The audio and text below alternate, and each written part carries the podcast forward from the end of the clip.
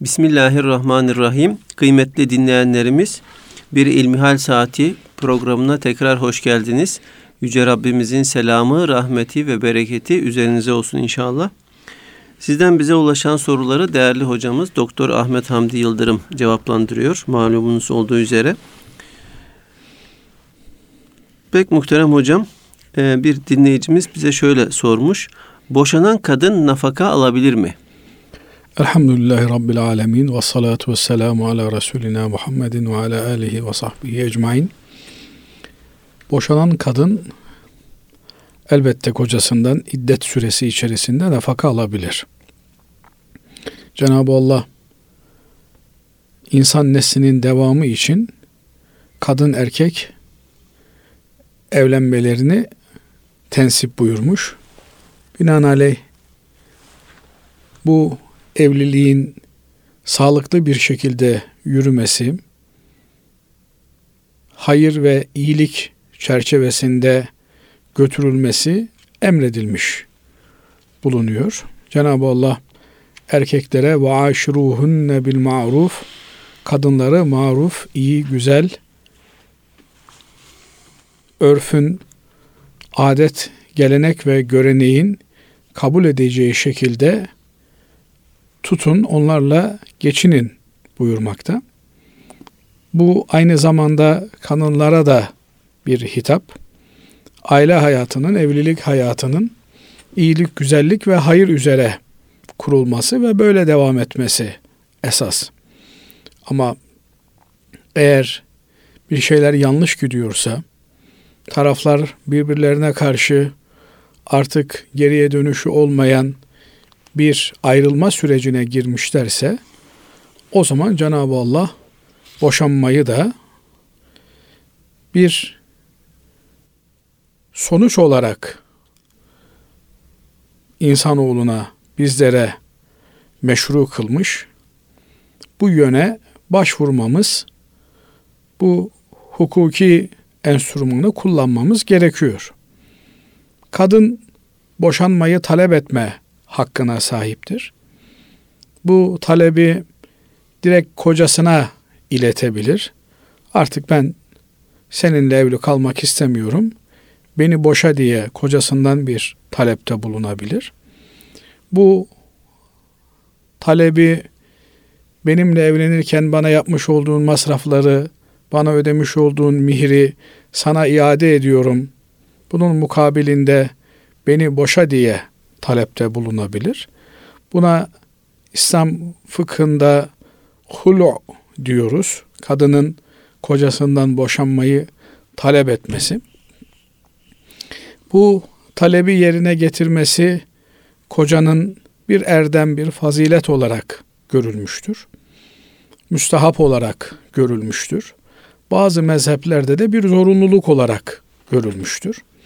Mamafi aklı başında bir erkek eğer ciddi bir noktaya gelmiş bir duygusal kopma varsa efendim eşler birbirleriyle artık bir çatıyı paylaşamayacak bir ortamı beraber e, yaşayamayacak hale gelmişlerse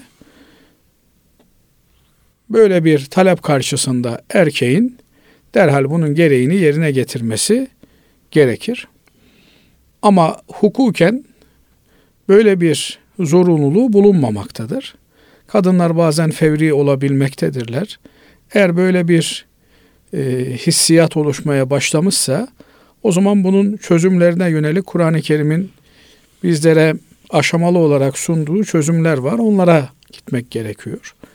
Mesela hakem tayin edilmesi bir hakemin kadın tarafından, bir hakemin erkek tarafından ailelerinden tayin edilmesi ve bunların ailelik aile müessesesini devamı için elinden gelen gayreti göstermeleri istenmektedir.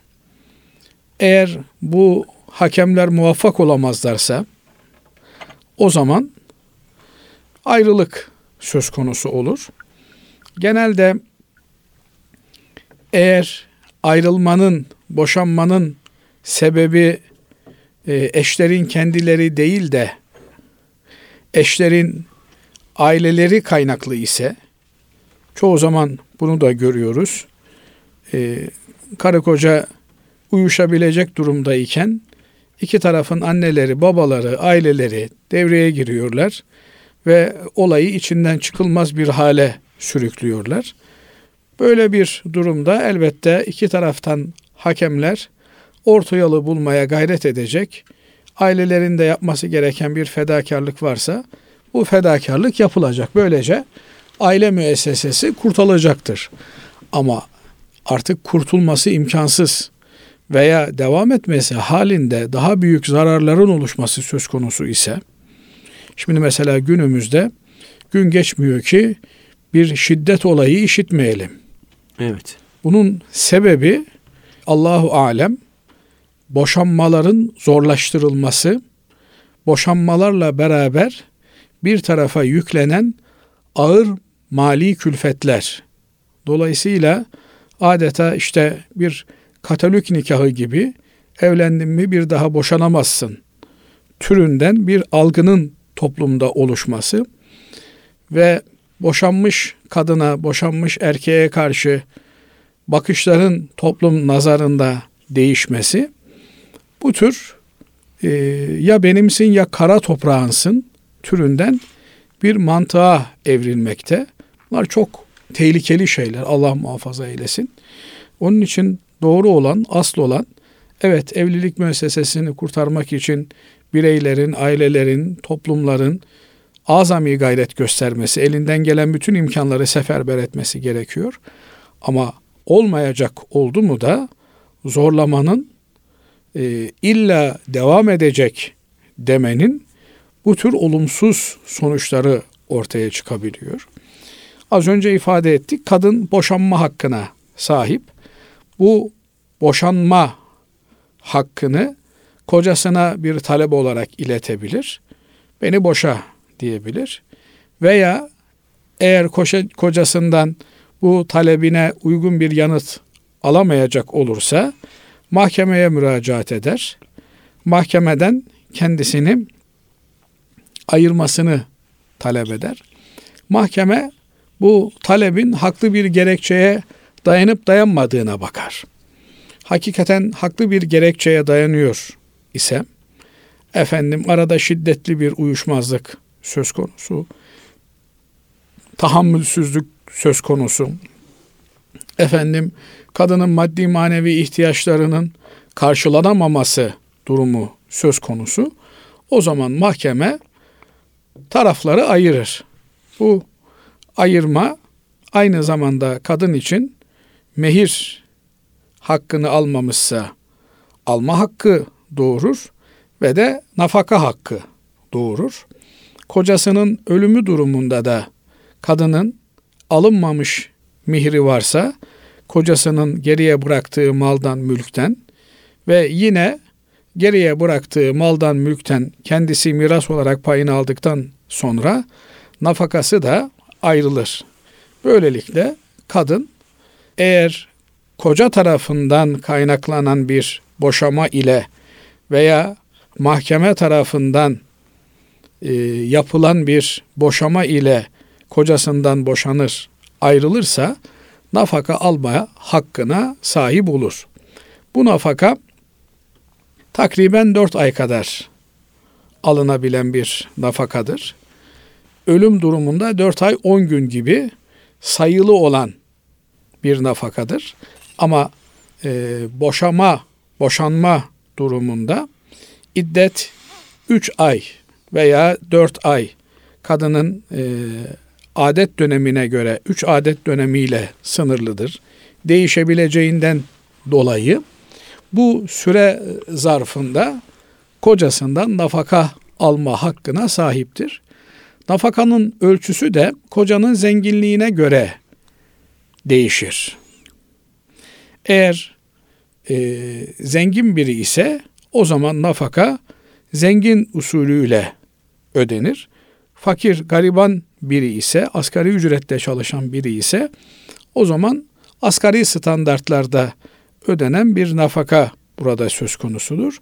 Nafakadan maksat kadının bu dönem içerisinde kendisini geçindirebileceği bir maaş zaten maaş kelimesinin Türkçe anlamı da Arapça bir kelimedir maaş. Geçimlik demektir. Geçindirebilecek miktar demektir. Eh nitekim memleketimizde de maaşlar geçimliğin sınırlarında tutulmaya çalışılıyor. Binaenaleyh e, kadın kocasının iddetini beklediği sürece iddet nedir? Kocası ölmüş olan veya kocasından ayrılmış olan, boşanmış olan kadının beklemesi gereken bir evinde yaz tutması gereken bir süredir, vardır. Bu iddetin iki yönü var. Bir tanesi e, bekleme evliliğin haram olması yönü. Bir diğeri de yas yönüdür. Evliliğin haram olması yönündeki hüküm kesin ve kat'idir. Yani dün kocasından ayrılmış bugün kadın bir başkasıyla evlenemez. Veya dün kocası ölmüş olan bir kadın bugün bir başkasıyla evlenemez kesinen. E, kesinlikle haram bir durum söz konusu olur. Ama yas tutmaya gelince yas tutma işte süslenmemeyi, efendim neşeli olmamayı gerektirir. Ama zorla bir insan ağlayacak bir hali yoktur. Bundan beklenen zaruret olmadıkça evinden dışarıya çıkmaması ve de süslenip püslenmemesidir. Bu yönüyle e, ise birincisine göre biraz daha hafif hükümlere sahiptir. Eğer e, bir zaruret varsa evinden dışarıya çıkabilir. Muayene olacaksa doktora gidebilir. Ama bunun dışında keyfe keder, gelişi güzel, e, dolaşmaması istenir. Şimdi kadının kendisi için nafaka talep etmesi bu sözünü ettiğimiz durumlarda söz konusu olduğu gibi ama bu nafaka belirli bir süre için tayin edilen nafakadır. Efendim bu kadın ne yapacak? İşte 30 sene evli kalmış, 40 sene evli kalmış. Şimdi ayrılmış kocasından. Herhangi bir şekilde bir geliri yok, maddi imkanı yok. Bu kadın ortada mı kalsın? Türünden bazen sorular sorulabiliyor. Zaman zaman söylüyoruz Basri Hocam. Evet. Bu münasebetle tekrar söylemiş olalım. Kadın kocaya ait tapulu bir nesne değildir. Kadının aile bağı, soy kütüğü baba üzerinden teşekkül etmektedir. Nasıl beyaz bir gelinlikle, namusuyla evlenmek üzere baba evinden ayrılmışsa bir kadın, Allah kimsenin başına vermesin. Eğer boşanma vaki olmuş ise bu durumda da yine namusuyla, şerefiyle, onuruyla, izzetiyle, haysiyetiyle bir hanımın gideceği yer baba ocağıdır, baba evidir. Babasının evinden nasıl çıkmışsa aynı şekilde başı dik bir vaziyette babasının evine döner. Babası onun bütün masraflarını karşılamaya memurdur. Eğer babası hayatta değil ise o zaman babasının yerine geçen akrabaları kendi arasında meratibine göre bu hanımın e, bayan kardeşimizin hakkını, hukukunu savunmaya, geçimini temin etmeye mecburiyetleri vardır. Bu keyfe keder bir durum değildir. Ama kocası evli olduğu süre içerisinde hanımının nafakasını vermekle, ihtiyaçlarını gidermekle yükümlüdür. Evlendikten sonra da efendim 3 ay 4 ay neyse durumuna göre belirli bir süre hanımına nafaka öder. Kadın ne kadar zengin olursa olsun kocaya nafaka ödemez. Ama bugün görüyoruz ki işte kadın iş sahibi koca işsiz güçsüz diye kocaya da nafaka bağlana biliyor. Karısından alıp kocasına nafaka olarak bir ödeme yapılabiliyor ve bu ödemeler bugünlerde bunun değişmesi üzerinde konuşuluyor. Efendim nasıl olacak, nasıl gidecek filan diye farklı sistemler ortaya konulmaya çalışılıyor. Ama bu Müslüman toplumda bir Allah'ın kulunun aklına da Müslümanlıkta bu işler nasıl yahu biz de Müslümanız. Müslümanca şu nafaka meselesini halledelim demek gelmiyor. Burada biliyorsunuz İslam miras hukukunda erkek kardeş ana baba bir veya baba bir kız kardeşinden daha fazla mirastan pay alıyor. Bunun sebebi o kız kardeşini hayatı boyunca garanti etmek, korumak ve kollamaktır. Binaenaleyh hiçbir kadın maddi gerekçelerle mecburiyetten evliliğe katlanmak zorunda değildir. Evlilik bir muhabbet, meveddet işidir. Bir sükun ve huzur meselesidir. Huzurun olmadığı, saadetin olmadığı, mutluluğun olmadığı, rahatın olmadığı bir aile hayatının sağlıklı bir şekilde sürdürülmesi mümkün değildir.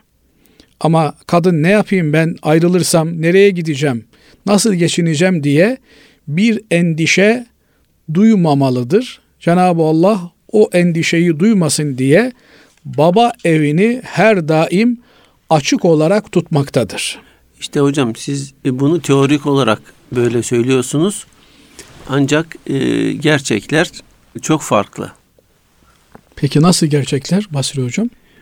Yani e, işte icabında mesela babası diyebiliyor ki yani ne diyeyim hani niye bırakıp da geldin mesela hani aileni yuvanı diyebilir. Der. Bunu demek onun sokakta kalması anlamına gelmez. Bunu der ama kızının evladının kolları kanatları altında hayatına devam ettirmesine de imkan sağlar. Binaenaleyh elbette yani e, iki tartıştılar diye evlilik müessesesinin aile müessesesinin darmadağın edilmesi doğru değil. Elbette baba anne aman ha kızım hemen öyle iki kavga ettiniz, iki laf söylediniz diye ayrılmak mı olurmuş der. Ama vaka ayrılma gerçekleşmiş. İşte Hz. Peygamber aleyhissalatü vesselam Efendimizin iki kızı kocaları tarafından boşanmışlar ve Hz. Peygamber aleyhissalatü vesselam Efendimizin evine geri gelmişler. Binaenaleyh e, burada kimsenin e, niye benim kızlarım geri geliyor diye söylenmeye veya kızlarına sitem etmeye hakkı yok. Elbette aileyi korumak için, yuvayı dağıtmamak için herkes elinden gelen gayreti gösterecek. Belki şu söylenebilir. Efendim bugün devlet karı koca arasındaki nafakayı kanun gücüyle koruyor. Pratikte koruyor. İşte adamcağız ölünceye kadar hanıma nafaka ödüyor. Veya kadın zenginse, varlıklıysa adama ölünceye kadar nafaka ödüyor. Hocam belki de soruda e, kastedilen e, şeydir. Yani bu iddet müddetinden sonra işte kocanın ödediği nafaka şimdiki hani o hanıma e, helal oluyor mu? Gönül rızasıyla veriyorsa olur ama gönül rızasıyla vermiyorsa helal olmaz. Zaten onu şimdi ifade etmeye çalıştığım mesele de o. Yani İslam'ın veya Müslümanlığın e, en önemli özelliklerinden bir tanesi e, bizim dinimizde iki türlü yaptırım var. Bir dünyevi yaptırım var, bir de uhrevi yaptırım var. Bugün diyelim ki e, İslam nizamı geçerli değil. Bugün işte e, Allah'ın emirlerine riayet edilmiyor diye bunlar öbür tarafta da hesabı sorulmayacak şeyler demek değildir.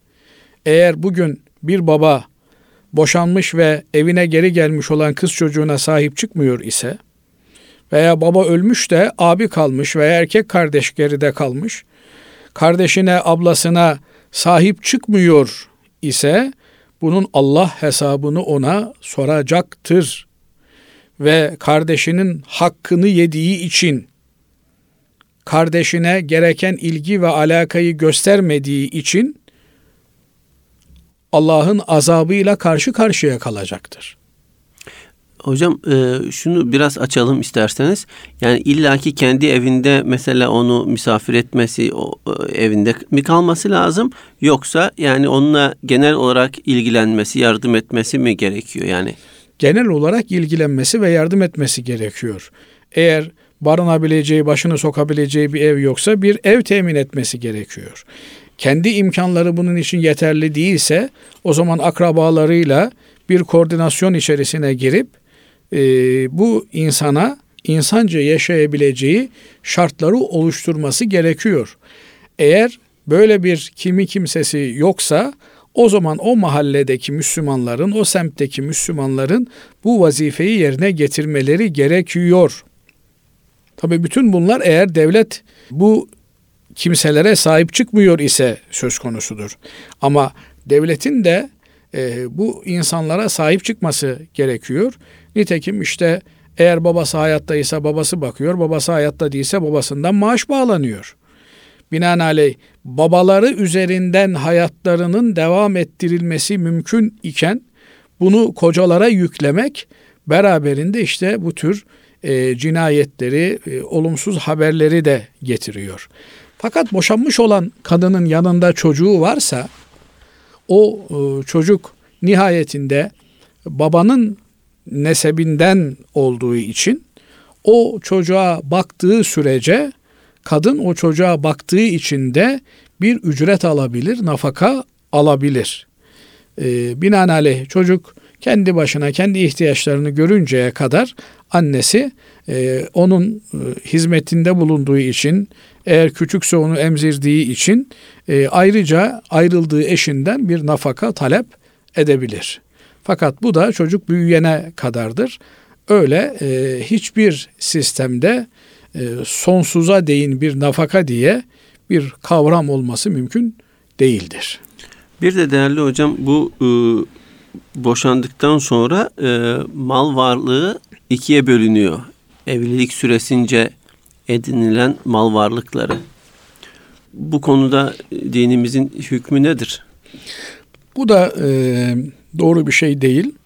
Dinimizde herkesin mülkiyeti farklıdır. Herkesin hesabı farklıdır. Herkes kendi namı hesabına mülk biriktirebilir. Birinin biriktirdiği mülkte bir diğerinin söz sahibi olması mümkün değildir. Ee, az önce de ifade etmeye çalıştık. Bir koca hanımına bakmakla mükelleftir. Ama kadın kocasına bakmakla mükellef değildir. Maddi olarak kocanın nafakasını, şuyunu, buyunu vermekle mükellef değildir. Eğer bir kadıncağız düşünün mesela, e, iyi bir mühendis evinde oturuyor ve e, bina planları, projeleri çiziyor. Bunlardan da çok ciddi bir gelir elde ediyor. İyi bir hattat, efendim bir hat yazıyor. Çok büyük meblalar kazanıyor.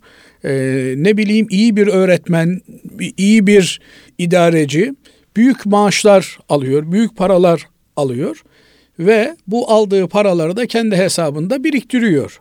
Beyefendi yan gelip yatmış, e, ayrılıyorlar 10 sene sonra. Bütün hesaplar ortadan ikiye bölünecek. Böyle bir mantık doğru bir mantık değil. E, ama tabii bizim insanımız evlenirken ömür boyu mezara kadar sürecek bir evlilik olarak hayata baktığı için ne oluyor? Bazen bir ev alınacak, ev beyefendinin üzerine yapılıyor. Kadıncağız altınlarını veriyor. İcabında annesinden babasından borç alıyor. O borcu veya işte bir hibe alıyor, hediye alıyor. Onu evin e, borcuna katıyor, e, katıştırıyor. Böylelikle ev alınıyor ama ev adamın üzerinde hukuken görünüyor.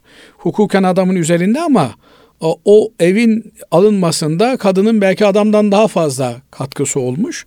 Böyle durumların kişiye özel çözümlemelerle çözümlenmesi gerekiyor. Yani tek bir kalıp halinde işte evlilik süresince edinilen bütün mallar kim nereden edinirse edinsin ortak ortadan ikiye ayrılır diye bir mantık doğru bir mantık değil. Kadının mülkiyeti ayrı, erkeğin mülkiyeti ayrı. Erkek evi, çoluğunu, çocuğunu, hanımını geçindirmekle mükelleftir.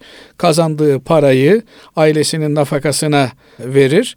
Ama kadının öyle bir mükellefiyeti yoktur. Kadın kazandığını tamamen kendi kasasına kor. Kocasının oradan bir kuruş bile alma hakkı bulunmaz. Evet Allah razı olsun kıymetli hocam.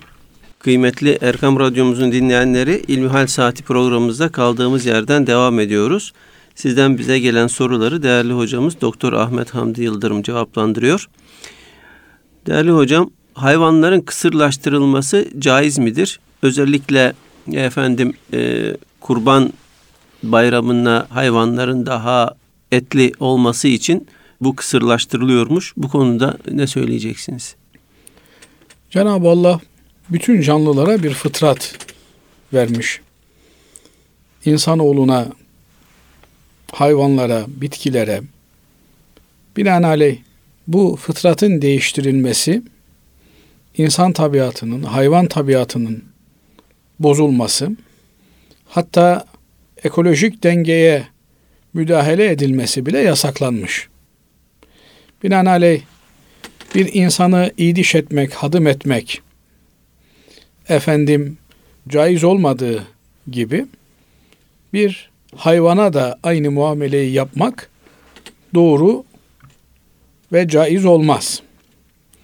Nasıl eğer besliyorsak, hizmet alıyorsak bir hayvanın yemesine, içmesine, dinlenmesine imkan sağlamamız gerekiyorsa onun diğer ihtiyaçlarına da imkan sağlamamız gerekir.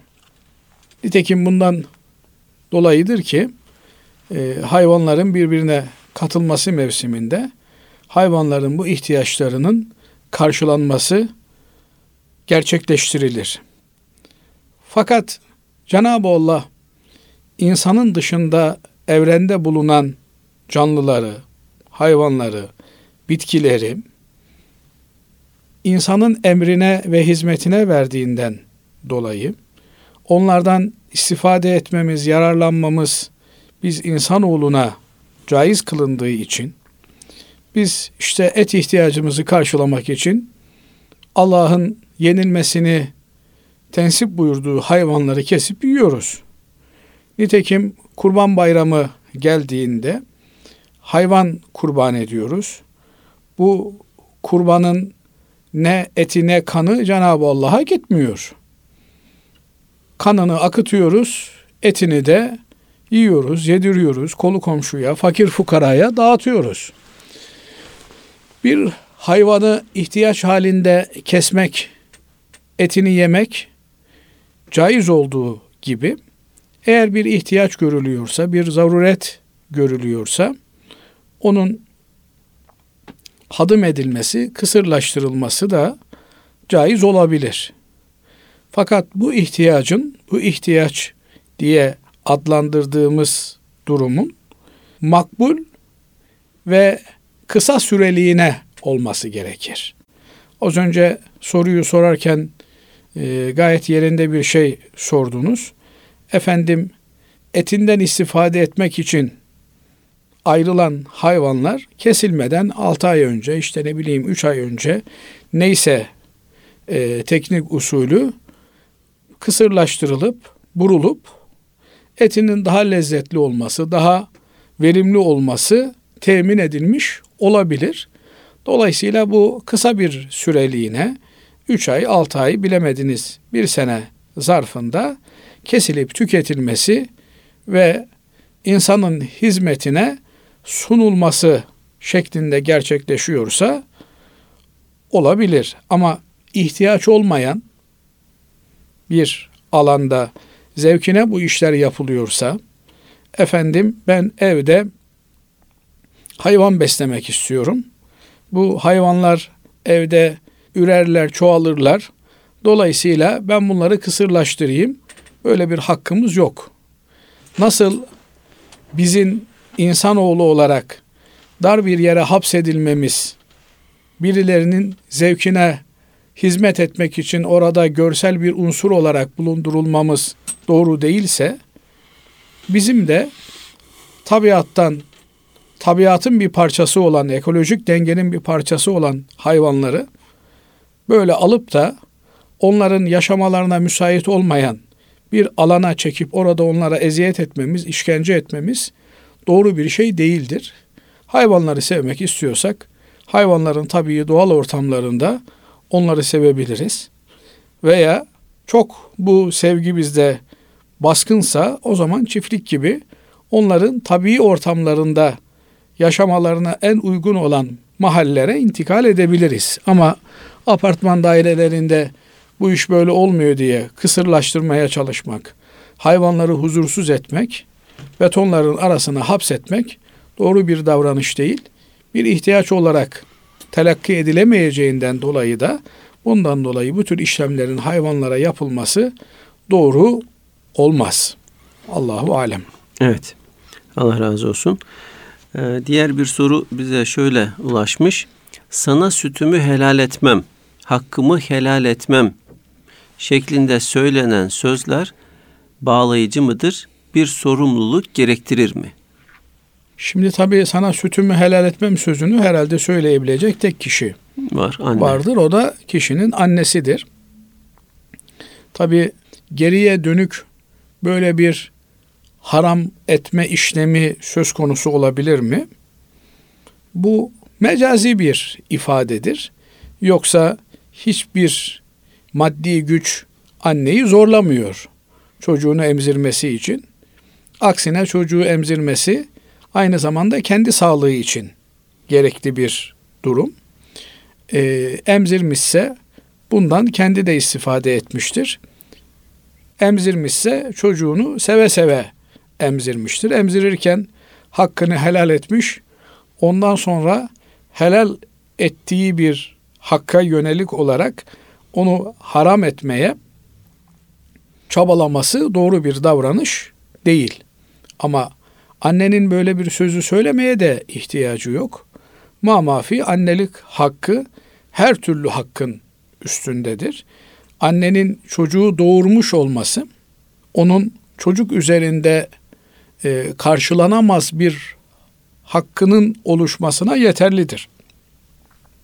Başka bir şeye ihtiyacı yoktur. 9 ay anne, annenin bir çocuğu karnında taşıması, e, bin bir türlü eziyetle, efendim rahatsızlıkla o çocuğu emaneti saklayıp günü zamanı geldiğinde dünyaya getirmesi bir annenin çocuğu üzerindeki en büyük hakkıdır. Anne hakkını çocuğuna helal etmeyebilir mi? Etmeyebilir. Yani eğer çocuk annesine isyan etmişse, karşı gelmişse o zaman hakkını helal etmeyebilir. Ama e, anne haksız yere hakkını helal etmeyebilir mi?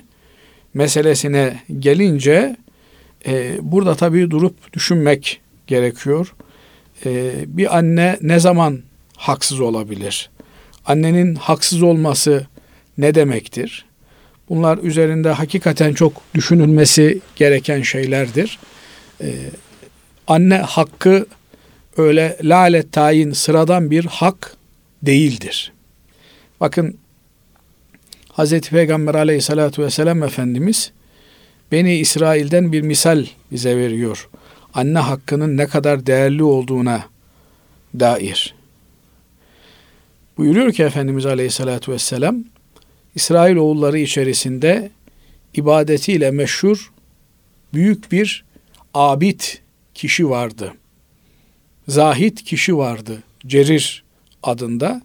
İnsanlar bu kimsenin duasını almak için adeta birbirleriyle yarışırlarmış. Bu zatın en büyük zevki, meşguliyeti namaz kılmak. Kendisinin küçük bir mescidi var, ibadet ettiği bir mekanı var. O mekana girip sabahtan akşama kadar namaz kılmakla meşgul oluyor. Annesi çocuğunu çok özlemiş. Mescidine kadar gelmiş. Mescidin kapısından seslenmiş. Cerir, oğlum Cerir. Cerir annesinin sesini duymuş ama Ya Rabbi demiş. Namaz kılıyorum namazımı bırakıp anneme buyur anneciğim demem olur mu? demiş namazına devam etmiş. Kadıncağız beklemiş beklemiş bakmış gelen giden yok dönmüş. Ertesi gün aynı hadise bir sonraki günde aynı hadise gerçekleşip kadın hasretle yandığı çocuğunu göremeyeceğini anlayınca ki çocuk dediğimiz herhalde yaşının kemaline ermiş 50'li 60'lı yaşlarda bir insan olsa gerek. Çünkü halk nezdinde meşhur olmuş artık herkesin tanıdığı bildiği bir insan ibadetiyle meşhur bir kimse. Üçüncü günde aynı olay söz konusu olunca annesi şöyle bir beddua etmiş Cüreyce. Oğlum demiş. Allah kötü kadınların yüzünü görmedikçe senin canını almasın demiş. Yani sen ki annenin yüzünü görmekten imtina ediyorsun. Allah sana kötü kadınların yüzünü göstersin. Onlarla seni muhatap etsin demiş. Hakikaten de anne bedduası tutmuş. Şeytan bölgenin namlı bir kadınıyla iddiaya girişmiş. Sen öyle sıradan insanları kandırırsın. Hadi kandırabiliyorsan cüreyci kandır da görelim seni demiş. Kadıncağız da cüreyci kandırmaya uğraşmış ama bir türlü kandıramamış.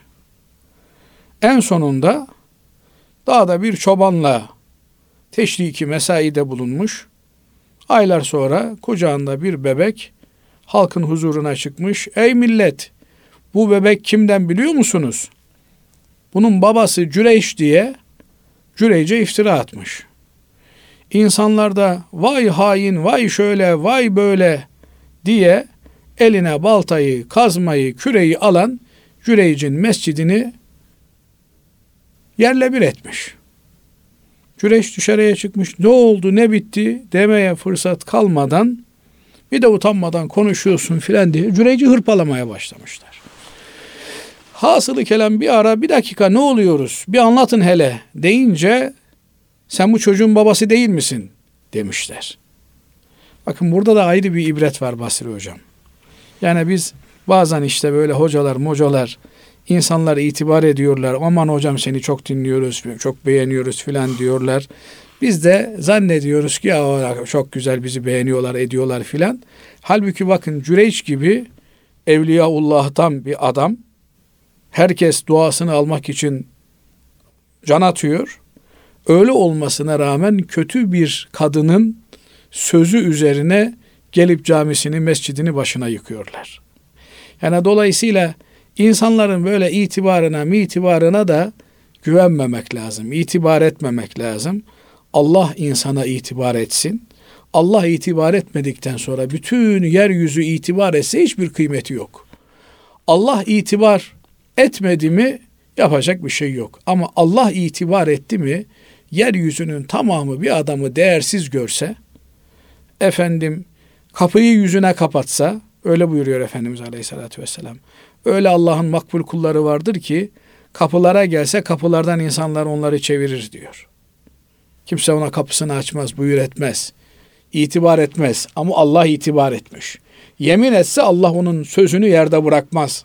Öyle buyuruyor Efendimiz Aleyhisselatü Vesselam. Şimdi Cüreyç bir dakika diyor bana müsaade edin. İki rekat namaz kılayım diyor. Namaz kılıyor. Çocuğu getirin bana diyor.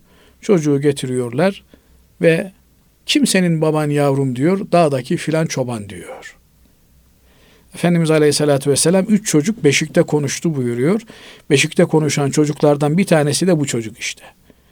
Cüreyç sorunca baban kim diye dağdaki çoban diyor. Halk da bunu görünce bunun üzerine dönüyorlar. Senin diyorlar işte camini, mescidini her neyse altından inşa edelim. Bırakın diyor altını üstünü de diyor. Eski haline getirin diyor. Beni rahat bırakın. Şimdi bu hadise, bu hadiseyi Hazreti Peygamber aleyhissalatü vesselam Efendimiz bize anlatıyor. Peşinden de buyuruyor ki Cüreyç diyor fıkıh bilseydi namazı bozar buyur anneciğim derdi diyor. Namaz ne demek hocam? Namaz Allah'la konuşmak demek. Sen Allah'la randevunu iptal ediyorsun. Buyur anneciğim diyorsun. Bir de bugünkü durumlara bakacak olursak yani Adam karısından sebep annesini gücendiriyor. Çocuğundan sebep annesini gücendiriyor. Eften püften arkadaşından sebep annesini gücendiriyor. Allah Allah'la randevunuz varken bile anneniz sizi çağırırsa buyur anneciğim diye peygamberine söylettiriyor. Tabi bu nafile namazlar için geçerli. Farz namaz kılarken namaz bozulmaz.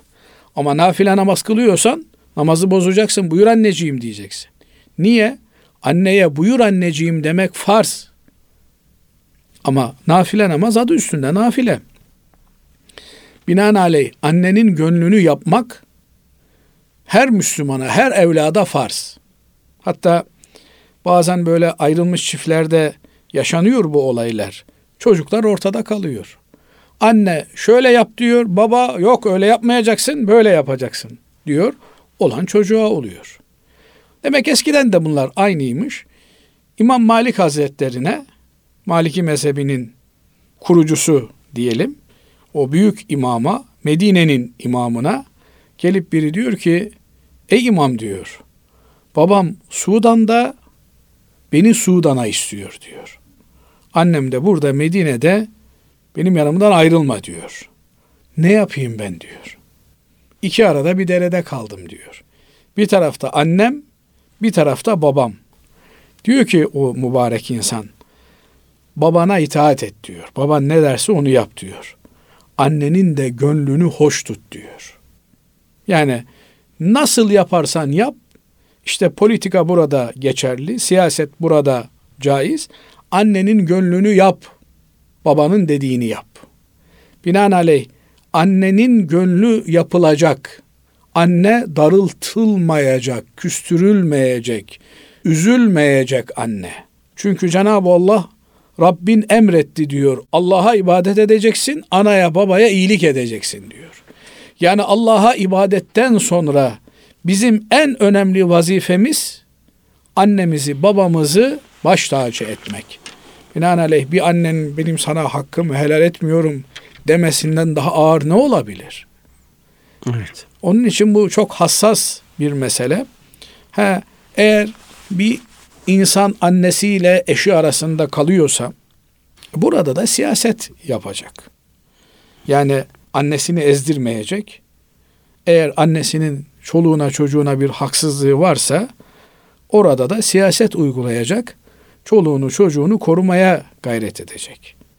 Ama unutmamak gerekiyor ki Allah annemize, babamıza davranışlarımızdan dolayı bizi hesaba çekecek.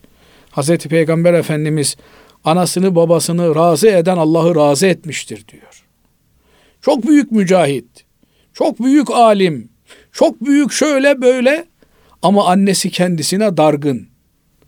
Kurtaracak hiçbir yeri yok. Babası kendisine küs. Hiçbir tutarlı dalı yok. Dolayısıyla bir Müslüman Allah'ı memnun ettikten sonra memnun etmesi gereken kişi anası babasıdır. Anasını babasını memnun etmeye mecburdur. Allah razı olsun hocam. Teşekkür ediyoruz. Birkaç sorumuz daha vardı ancak zamanımız el vermiyor kıymetli dinleyenler. İnşallah bir sonraki programımızda bu geri kalan soruları da değerli hocamıza sorarak cevaplarını istirham edeceğiz. Efendim hepinizi Allah'a emanet ediyoruz. Hoşçakalın.